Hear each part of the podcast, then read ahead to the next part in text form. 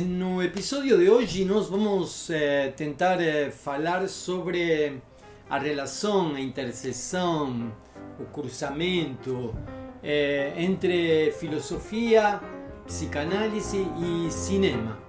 Eu sou Daniel Omar Pérez e este é o podcast de psicanálise e filosofia.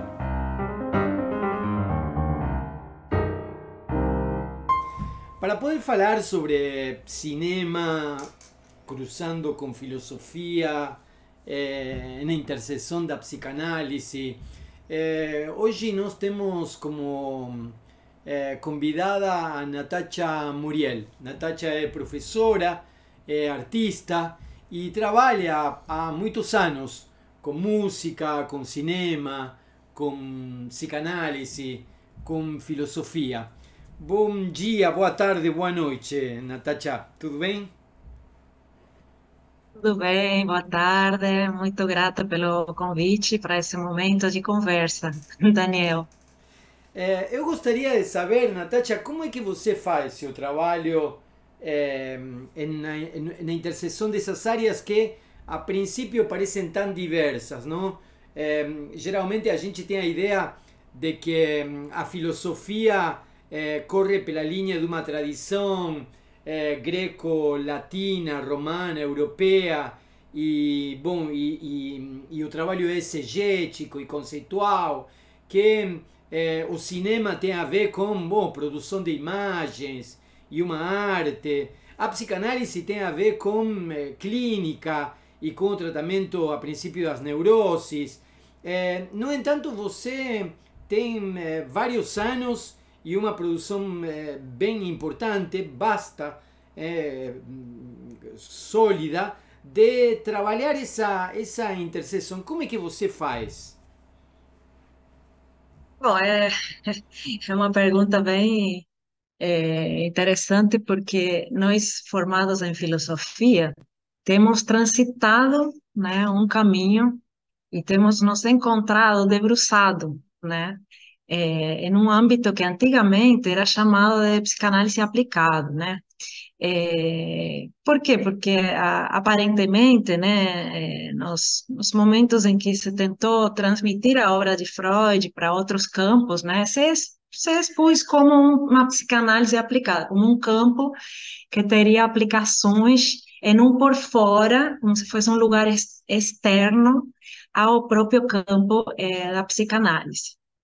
Entretanto, né, e aí vem a, é, a, nossa tentativa de criar essas pontes que às vezes são como, o próprio nudo borromeano, né, ele, ele não tem uma exterioridade, né, a gente percebe que é, o campo das linguagens, né, o campo é, da expressão, da representação, são é, âmbitos formalmente que constituem as próprias ideias de representação no próprio Freud. Então, psicanálise, filosofia e arte, eh, no campo da representação, já teria um primórdio de conexão né, intrínseco.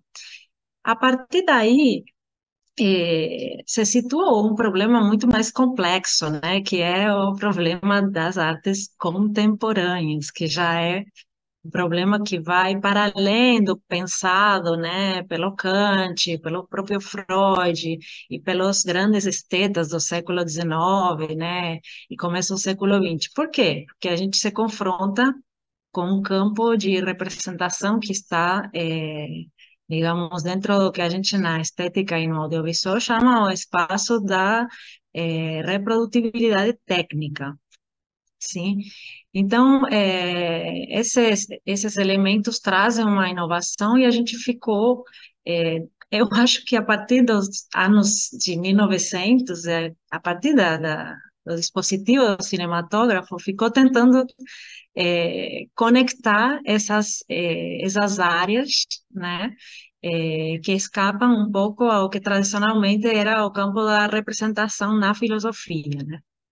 Então, como que como que podemos pensar nesse âmbito contemporâneo o, o trabalho que nós realizamos enquanto artistas? Porque uma coisa é o esteta, né? Aquele que vai pelos museus, aquele que compara obras, que faz um trabalho etnográfico com máscaras, por exemplo, vai na França e observa as máscaras, né, que estão, as máscaras africanas que foram pegas, né, da África foram analisadas nos museus europeus, é, as é, grandes, é, os grandes monumentos, múmias, todo esse tipo de, de aspectos vinculados à, à museologia, né, tá, pareceria como que discorda, que está muito longe, né, do que nós entendemos hoje como arte contemporânea. Entretanto, eh, quando nós pensamos eh, em abordar eh, obras, né, essas metodologias que tinham sido utilizadas já pela Escola de Viena, comparar obras, por exemplo, né, dentro de um âmbito, por exemplo, comparar obras de escultura, comparar obras pictóricas, volta a ser utilizado no âmbito do cinema, sim? Então, a ideia de comparação é uma ideia mesmo que seja cruel, igual que a ideia de tradução, né? É, são ideias que é, retornam constantemente na, na, história da arte, só que irão ser, neste campo da arte contemporânea, absolutamente ressignificadas. Sim? É, como que a psicanálise pode é, intervir, ou seja, como que eu entendo né, esse discurso da psicanálise que tem como pressuposto a hipótese do inconsciente, né? Que não é o pressuposto que maneja exatamente os estudos audiovisuais e não é exatamente o pressuposto que maneja o sujeito da filosofia mais tradicional, se encontrar, né? Eu acho que por aí vai essa pergunta, né? Como que esse é, esse fazer, né, de uma talvez de uma pesquisa ou de várias pesquisas contemporâneas, a partir fundamentalmente da escola francesa, Roger Stern e outros autores, né, que vem tentando é, trazer o discurso da hipótese da inconsciente, do inconsciente, para ele funcionar no campo das artes é, de uma maneira em que não, haja uma, não há uma exterioridade uma da outra, sino que funciona já perpetuando né, e trabalhando desde esse lugar, tanto na é, comparação, quanto na acepção de obras, quanto no, no campo do que a gente poderia faz, falar como é, produção expandida, que é a experiência do cinema, que é muito além do que vê o público, e, e, acho que é por aí que eu venho eh, trabalhando, né? Concebendo o cinema como uma experiência que tem sujeitos eh, específicos envolvidos, sujeitos que têm características e desejos e que têm proposições específicas, né? Que são audiovisuais, que são sonoras, que são, eh, inclusive, a ideia do, da tatilidade dentro das obras. É, mas não do, do, ponto de vista de pensar que isso vai ser quantificado, sino que a gente, pelo menos no meu caso, eu venho trabalhando com alguns autores, diretores, é, que trabalham justamente com o campo das artes. Então, essa interseccionalidade que se dá, se dá em um campo em que os próprios diretores têm interesse nas artes e tem uma proporção poética ao redor das artes e aí a gente vai concebendo um espaço que poderíamos chamar de dissonâncias, né? Não é um espaço que você vai abordar para encontrar uma hipótese positiva. Por isso, às vezes, tem essas tensões entre a filosofia e as artes, né? Quando a gente busca uma hipótese de trabalho, inicial, por exemplo, para uma pesquisa de mestrado, doutorado, pós-doc, sobre cinema, ou dentro desse campo do, da experiência do audiovisual, que a gente chama uma experiência expandida, né? A gente é, poderia até que entrar nessa ideia um pouco de, ah, sim, para cumprir com a academia eu tenho uma hipótese, sim? Mas o que acontece é que emergem, e mais quando a gente trabalha com sujeitos, né, é, que estão produzindo arte, que estão trabalhando com sua própria obra ou que estão desenvolvendo processos expandidos, a gente encontra uma dissonância. E a gente tem que tentar é, trazer para dentro da nossa pesquisa essa dissonância, não deixar para fora. Tem, tem um, é, temos que tentar. Tem um exemplo disso? Como é que a gente poderia entender isso de, do lado de, pois de fora, digamos. Sim, eu tô... É, como talvez, não sei se é, comum fazer na filosofia, mas nas artes a gente cria um protocolo que chama de metodologia, mas é criado pelo performer, pelo, pelos artistas envolvidos nessa obra, que pode ser um mestrado, pode ser um doutorado, mas a gente vê como obra, né? Então, no campo, por exemplo, da, do cinema, eu já tive essa passagem, fiz essa passagem, inclusive, se você puder é, compartilhar, eu vou ou se, se possível de compartilhar umas imagens, eu poderia mostrar um trabalho que eu fiz com um cineasta argentino, que é lado no Brasil, em São Paulo.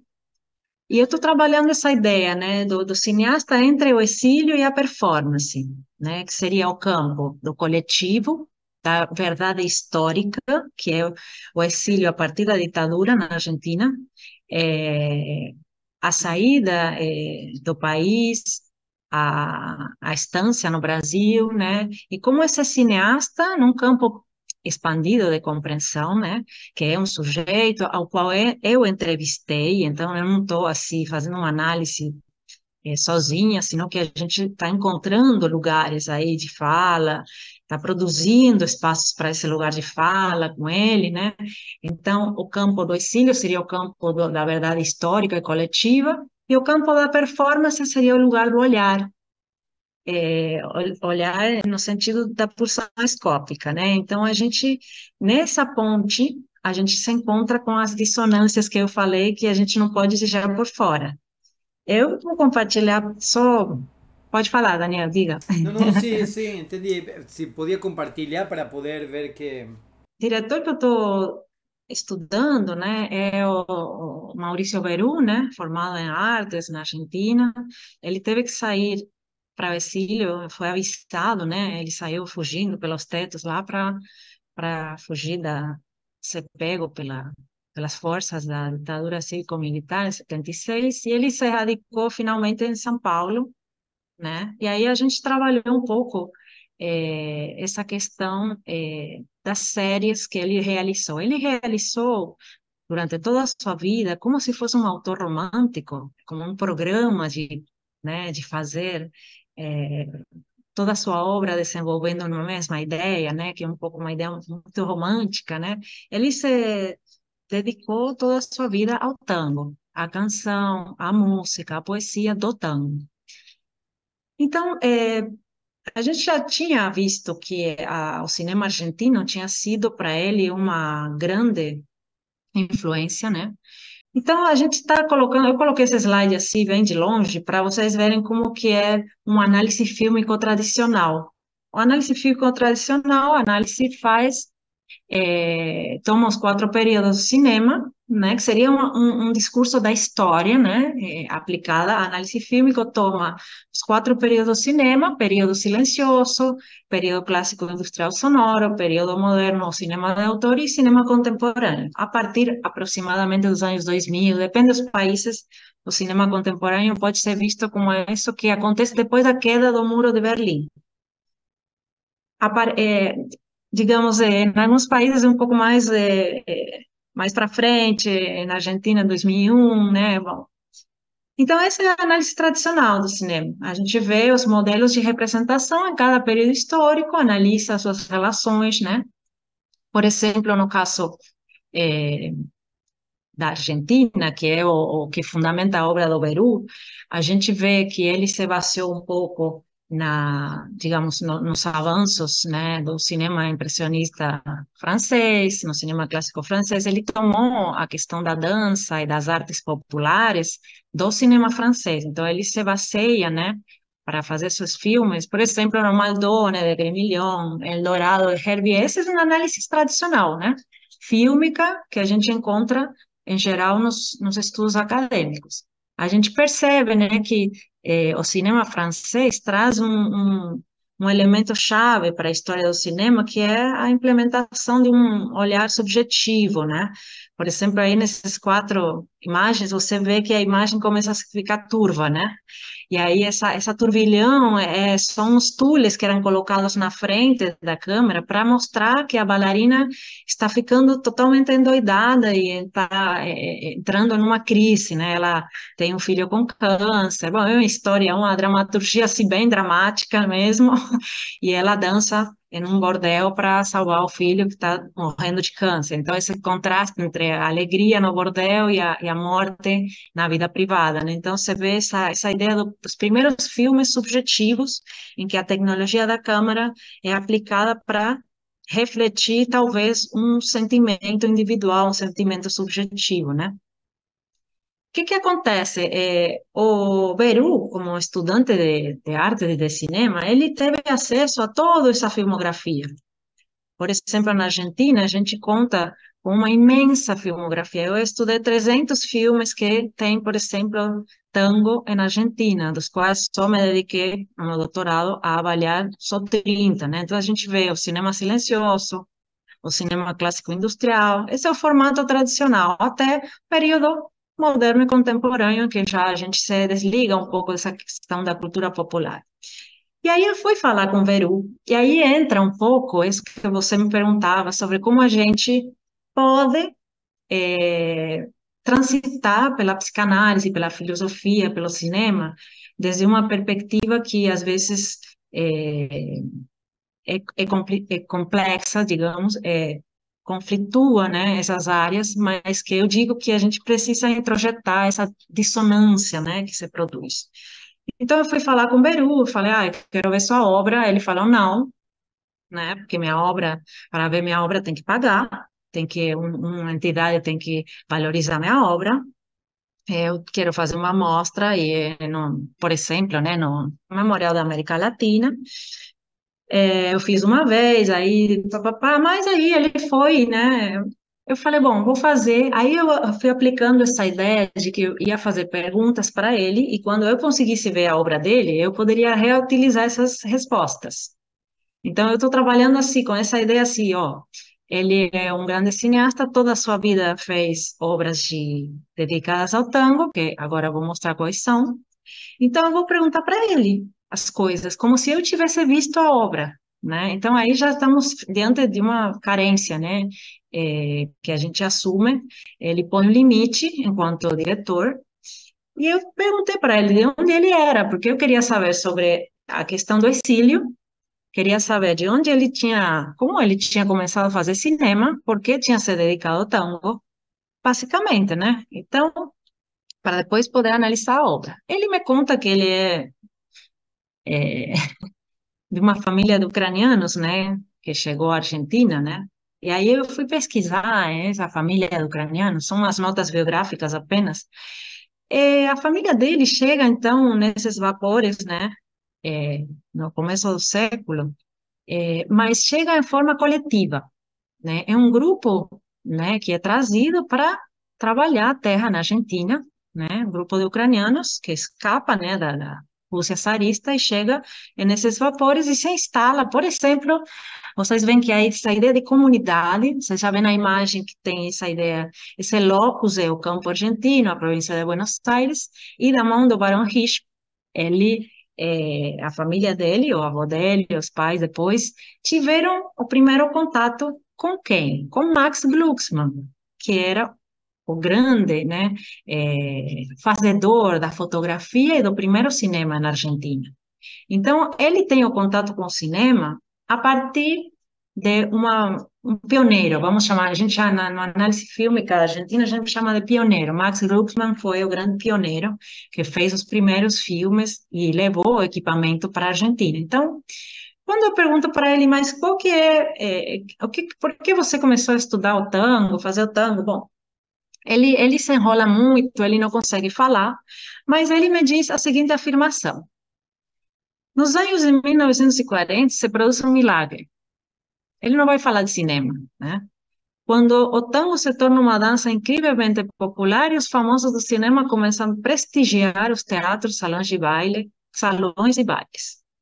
Então, eu percebo aí que ele queria falar sobre essa esse milagre como um milagre coletivo, não é uma coisa que acontece com ele ou com a comunidade judaica, não, para ele é um milagre que aconteceu e o que, que levou a ele a fazer esse cinema é encontrar nesse espaço coletivo na Argentina um processo de aliança, um processo de identificação das pessoas de aliança é, em prol de algo que ele considera que é o nascimento do popular.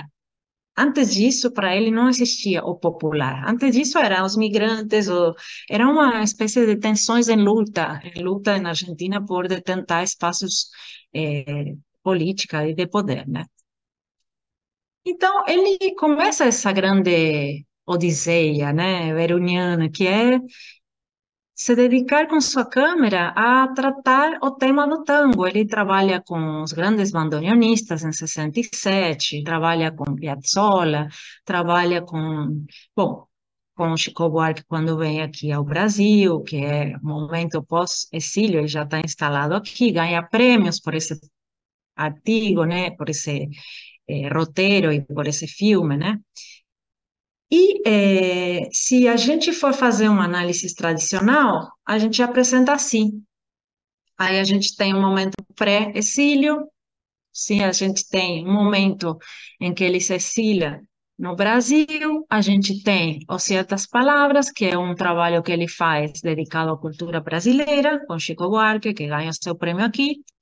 E aí, com o retorno da democracia, a gente vê que o Beru, dentro desta série, porque eu não deixo de analisar a obra como uma série, né? É, não tomo a obra, o, o, próprio trabalho de filmográfico que eu estudo sobre tango dança, eu coloco ele dentro de uma série, né? É, que seria esse aqui, Vamos Tango Todavia ele pertence a esse, a esse momento de retorno para a Argentina, em que ele retorna a filmar na Argentina, inclusive ele edita e monta o trabalho feito com Piazzolla. Sim, então esse seria o percurso eh, que me permite, né, a ideia de série, serialidade, a ideia de uma espécie de cena histórica em que o Beru é um sujeito da minha pesquisa me permite já entrar no campo da, da psicanálise, porque ele eh, vai trazer, né, eh, sua fala, sua, eh, seu depoimento acerca de sua obra, mas eu tenho que contemplar esse, esse discurso, essa fala, dentro de um, de um campo de sentido, que é esse, esse campo histórico, pré e pós-ditadura. Eu não posso isolar ele é, e achar que ele fez um filme sobre dança, meramente. Né? Então, aí já, a gente já dá um primeiro passo, né? E aqui é, eu mostro que eu estava olhando, quando ele falava, né? Eu estava olhando, aqui está girado, né? Essa série que ele tinha escondida aí na biblioteca dele. Falei, ah, posso pegar? Não. então, é, eu estava assim, como, era como uma criança, né? Que ele é, eu sentia isso nesse momento, que achei fantástico ele cuidar sua obra. É, falei, não, porque eu tenho, assim, uma queda, assim, pra, pelas questões de tango, dança. É, e aí ele comentou é, várias questões sobre esse filme, mas é, como alinhavar esse discurso análise é, fílmico com a análise que a gente faz do discurso, né? Sem perder de vista o interesse que, que poderia né, ter a obra de Beru se fosse convocada, porque o negócio é justamente que a obra dele e sua assim, sua política de, de, de, guardar essa obra tem sido um pouco negativa nos últimos anos, né? Porque ele não está sendo contemplado como fonte de pesquisa, né? Mas, bom, é... o que que acontece? Como analisamos uma obra, né? Considerando filosofia, que é a filosofia da imagem, considerando a ideia do olhar, né? Seria para em espanhol a mirada, né? É, e a questão específica da análise fílmica, que tem toda uma trajetória. Então, a gente tem essas três partes nesse filme que é bem interessante, porque ele segue um pouco a história do cinema. Na primeira parte, busca um discurso de saber, né, como em um documentário tradicional, através da imagem do Ernesto Sábato e do depoimento do Sábato. Depois ele vai, faz um trabalho em campo, né, mais parecido o documentário social latino-americano persegue os artistas que dançam e tocam, é, trabalhos on stage, off stage, é, trabalhos de transmissão, mostra o dispositivo, mostra que o tango é criado, que não tem nada de no DNA, sino que tem um trabalho, né, com, com a dança, né, uma, todo um processo, né, de transformar aquilo que é uma milonga naquilo que é espetáculo. Bom, e última, na última parte, que é o que mais me interessa, traz a emergência justamente esse lugar da emergência, o próprio filme, né, a estrutura tripartita traz essa emergência desse desejo do próprio diretor que se mantém, né, nesse lugar é, de observação, de olhar, né, é, do tango, sim? É um, um momento específico, né, que é interessante dentro do próprio filme, e ele corrobora isso na entrevista que eu fiz com ele. Ele fala: Eu conheço a todos, eu fiz tudo pelo tango. Eu fiz muito, muito mesmo. Eu filmei em Cuba, filmei no Brasil, filmei, persegui muitos artistas que não queriam falar comigo, perdi muitos dias de trabalho registrando ensaios. É, bom, e aí é, não há é, muito é, que dizer, porque realmente a obra dele é basta, né? Tem o tango e a mulher, o tango e a literatura, o tango em Cuba, o tango e os duos, o tango e os trios, os bandoneões, a dança. Ah, bom, ele tem assim um leque fantástico, né? E aí ele é, encontra nesse documentário um lugar de reconhecimento. E o reconhecimento não vem de parte do, dos músicos, não vem de parte dos literatos, não vem de parte eh, dos eh, que detentam os saberes sobre o tango. O, o reconhecimento para o Maurício Beru vem de um lugar e de, de sujeitos que são invisibilizados dentro da história do tango, que são os bailarinos. Aí, eh, Beru fala para eles, digam alguma coisa, que estamos terminando esse documentário, e eles falam, nós queremos agradecer a você tudo o que você faz pelo tango. Os bailarinos reconhecem o trabalho cineasta, trazem, eh, colocam, apesar do, da dor, que significa voltar para a Argentina sem ser convocado, sem ajuda de custo, sem nada, o Veru volta e filma depois da, do retorno da democracia, continua filmando. E ele nunca recebe do governo, nem do Brasil, nem da Argentina, nem dos espaços culturais, nem dos músicos, nem dos letristas, nem dos compositores, nem das universidades, nenhum reconhecimento.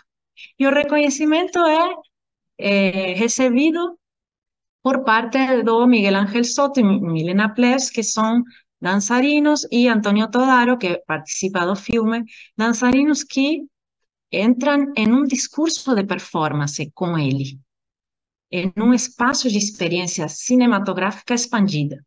E esse espaço é um espaço coletivo de cocriação. Então, dentro do que eu pude até agora visualizar, né, ele, o Beiro passa de observar os espaços, né, do tango em Buenos Aires, a transmissão do tango, a criação de novas poéticas através do tango, e finaliza, né, é, junto com, com Plebs e com Soto, é, criando um momento de performance, mas é, o que eu entendo que reúne uma filosofia de imagem, uma, uma nova é, sinestesia que se produz né, entre eles, é justamente esse, essa busca de um reconhecimento social que não existe ainda, mas que é, neste campo mais um pouco mais expandido do audiovisual eh, se dá como um, um, outro milagre, digamos, porque ele, apesar de ter dedicado 40 anos da vida dele ao tango, em suas variadas acepções,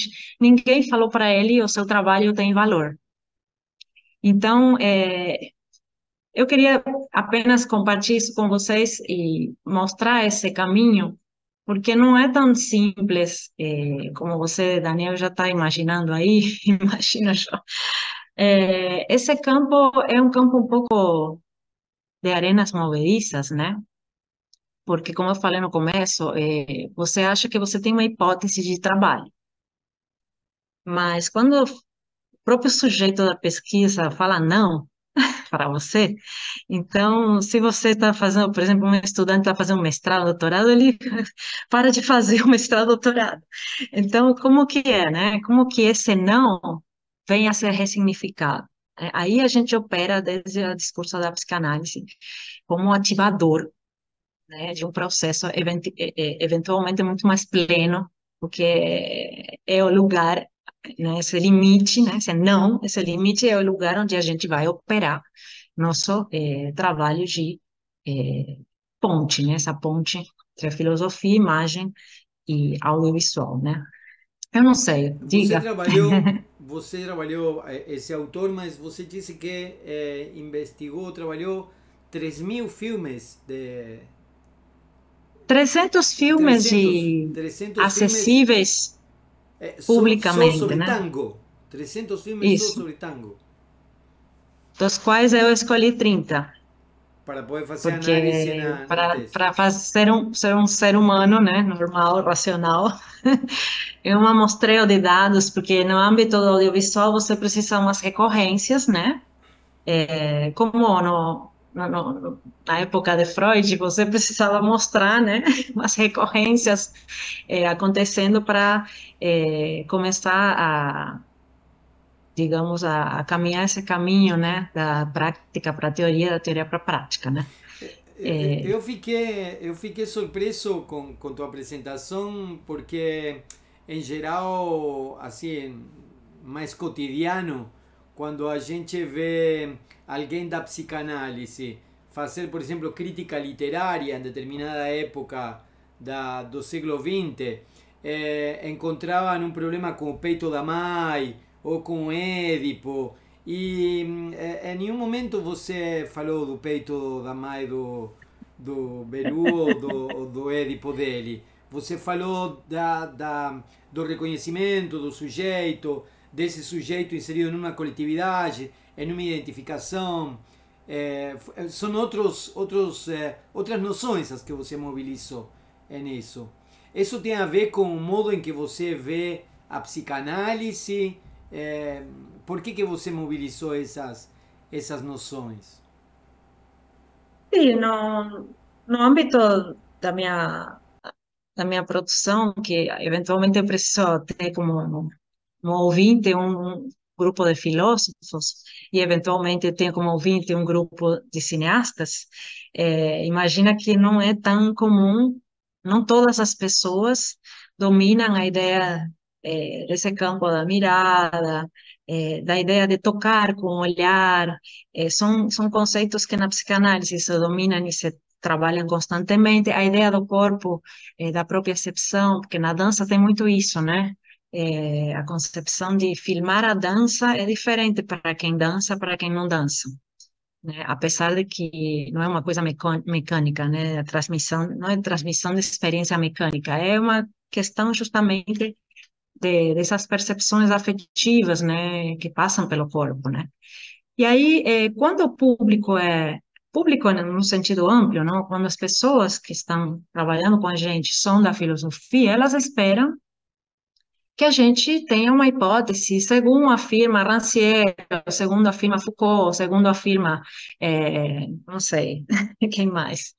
É, tem tantos, né, que falam sobre o quadro, a imagem, é, e aí, o que acontece? É, a psicanálise nos confronta com o campo né, do subjetivo. É, não, não, buscamos o universal quando a gente fala é, nesse discurso da psicanálise em pesquisa. É, talvez alguns elementos vão se tornar universais, que vão formar parte de lógicas, né, lógicas mas eh, aqui com obras de arte específicas, eh, a minha política tem sido justamente eh, se, se emergem elementos universais, eu me preocupar mais com as dissonâncias subjetivas. Pode que emerjam elementos, é claro, o abraço de tango, o abraço da mãe, é a falta, a questão do olhar, do gozo, de voltar para a Argentina, que é o lugar onde ele teve que ir embora, esse lado, é um espaço do gozo, do, é um limite, né? É, tem pouco prazer e mais gozo, e, e, e aí há, há um, um campo de pesquisa também. É, mas eu não, a minha tendência não é nem colocar palavras na boca do pesquisado, do, do sujeito da pesquisa, é, nem buscar universais. É, e isso incomoda um pouquinho a, a, os pesquisadores filósofos que têm a tendência a querer encontrar uma verdade última. Porque, bom, é claro que ainda na filosofia temos muitos é, campos de saberes que buscam a verdade, mas na, no documentário a gente antigamente se confrontava com com um ideal de verdade, que hoje é, o documentário é mais pensado como é um espaço da construção desse, desses, dessas crenças, né? A gente tem uma verdade subjetiva que é colocada, colocada a funcionar nesse documentário. Tanto o diretor quanto os sujeitos do documentário, eles colocam a funcionar suas verdades subjetivas, né? Então, eu não, não tenho, assim, procurado é, dizer para todas as filmografias argentinas é, realizadas por, que seria um pouco o discurso da filosofia, né? Por exilados, a gente vai ter XY. Não, eu, eu, eu queria tentar poupar as pessoas de querer encontrar esse para todo X, todo Y. Pensar como esse, esse sujeito que se dispõe a uma entrevista, ele poderia falar, não, cara, eu já fiz minha obra, você vira, analisa e publica. Mas a pessoa fala comigo, apesar de dizer não, é, a pessoa se dispõe, né? Ela quer me receber, ela quer me falar dos pais, ela quer me falar da dor que era ser um tangueiro e viver em uma casa cheia de baratas, nos anos 50, 40, na Argentina, depois daquela, é, da Revolução né, 55, eh, quando o Perón é, digamos, afastado do governo, o que, que passa com todos esses grandes tangueiros que são sequestrados, torturados? Ele quer falar de tudo isso. Então, por que eu vou buscar o universal? É tão singular o campo de fala que ele me coloca que eu não estaria tomando em conta o discurso da psicanálise se eu quisesse fazer uma norma uma regra para aplicar a todos os cineastas de Chile e todos os países latino-americanos que voltam depois da ditadura. Ou seja, que então é, é, os elementos da psicanálise te ajudam de algum modo a ir ao ponto de singularidade da obra e não a, a generalização ou a padronização ou, a, ou ao, ao enunciado eh, de regularização de determinado segmento social. Sí, pelo menos neste momento eu tenho adotado essa, essa política. É uma política, eh, tem, tem, claro, muitas eh, linhas de trabalho atualmente que vinculam eh, a arte contemporânea como a arte positiva, né? um processo de mostração constante. Eu, eu vou trabalhando justamente aquilo que é oculto, né? aquilo que, que está errado. Eu já tenho detectado informações dentro dos documentários que os próprios eh, entrevistados do Peru dão para Peru e que estão errados. Né? Eu tenho cotejado com historiadores argentinos informações. Então, você vê que o desejo de Peru está por cima, né, dessas informações, digamos, aquelas picuinhas de se o Gardel cantou primeiro em Chile ou depois no Brasil, sabe, aquela coisa, né, essas... é, eu queria informar, é, e às vezes eu me digo a mim mesma, o tango é apenas uma excusa, né? A gente está pensando em é, linguagem, a gente está pensando em olhar, no corpo. Poderia ser dança egípcia, entende? É, por quê? Porque seria a cor da subjetividade desses transmissores da cultura egípcia. Não, não, não é uma questão de que porque eu sou argentina, ah, eu vou entender mais o Peru que outro pesquisador brasileiro, nada, nada por, por esse caminho é, me chama, né? Eu penso que, às vezes, pessoas que nada a ver com, com esses processos que nós vivemos enquanto Argentina, você também, argentino, às vezes isso atrapalha, na verdade, na leitura. é, mas, assim, dentro do pouco que eu consegui trabalhar com Beru, é, acredito que fica muito expresso na obra dele esse campo do desejo, de montar um corpus que seja um corpus visual, que possa trazer à tona elementos da mirada, que é justamente o que ele não consegue dominar. Campo que não consegue dominar. É, bom, é um pouco essa, essas são as, as a gente chama de protocolos de, de, de, análise, vetores de análise, que a gente tem que, infelizmente, criar, que não são do discurso da história especificamente, não são de um discurso analítico que vai em busca da cura com o analisante, e não são especificamente da filosofia tradicional. Então, a gente está aqui, né? é numa espécie de, numa mureta, né? Cai para um lado, cai para outro. E, e é um desafio que, que bom, às vezes é, traz bons resultados e às vezes não tanto, mas é um pouco isso. Muitíssimo obrigado por compartilhar teu trabalho, Nati. Muitíssimo obrigado. Obrigada a você. É, sou eu grata por esse momento, por esse convite. E, bom, mando um grande abraço para toda a família, para todos aí. É, muito obrigado. Um abraço para vocês aí também. Obrigado. Terminamos por aqui.